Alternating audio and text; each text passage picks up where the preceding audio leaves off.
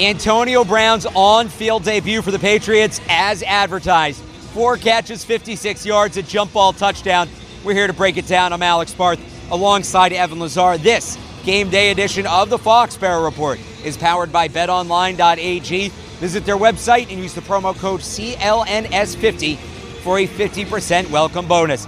Evan Antonio Brown came out and he like shot out of a cannon. Yeah. We saw him early, often. Three of his four catches came on that first drive. Yeah. What did you see today from Antonio Brown? Well, he ended up playing 24 snaps. I think the most impressive thing was the amount of volume in this offense that Yep. he clearly has already absorbed. Because usually when a guy is new to a team, he's really held down to one position, one position group. That wasn't the case with Brown. They had him lining up all over the formation. He was running a bunch of different routes. I had him in the left slot, the right slot, on the boundaries, all over the place. He takes a jet sweep handoff. These Yeah. are not normally things that you see out of a guy in the very first game. And obviously, the back shoulder TD is going to kind of be the highlight of the day. But the chemistry that he showed on that play with Brady, we'll talk about some of the things later on where they Yeah. still sh- kind of show that growing chemistry. But on that one play, to be able to do that is pretty impressive. And we finally saw the lineup of death. I want to Yeah. call it AB, Horror Josh movie Gordon, offense. Julian Edelman, Phillip Dorsett, James White as your five eligible receivers. Who can stop that? I don't know if anybody can. I, it's going to be tough. We've been asked that a number of times. Yeah. Still no answers. And it gets even scarier because, like you mentioned, Yeah. even though he learned a lot, and the Patriots who were at the podium, Tom Brady, Bill Belichick, Josh Gordon, all raved specifically about how quickly Antonio Brown learned this week and how fast he picked up the playbook.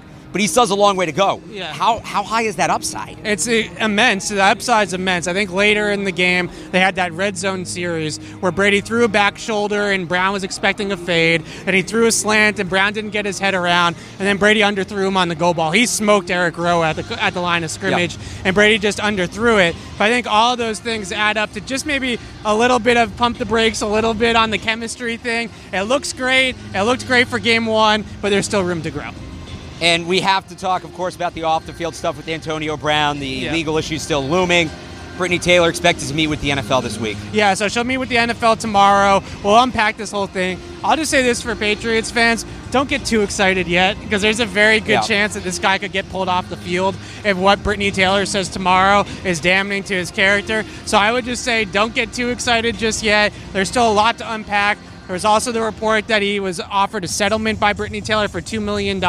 His deadline was last Sunday. He turned it down, and that's when Britney Taylor filed the lawsuit. So I, I think that the, what we saw on the field today was great, but let's pump the brakes and make sure that this whole thing off the field is settled before we start talking about going 19 and 0 in the Right. Super Bowl and all Right. that kind of stuff. There's still a long way to go with Antonio Brown. Let us know what you thought of Antonio Brown today, the overarching situation. Leave it all in the comments below, or let us know on Twitter at PatriotsCLNS.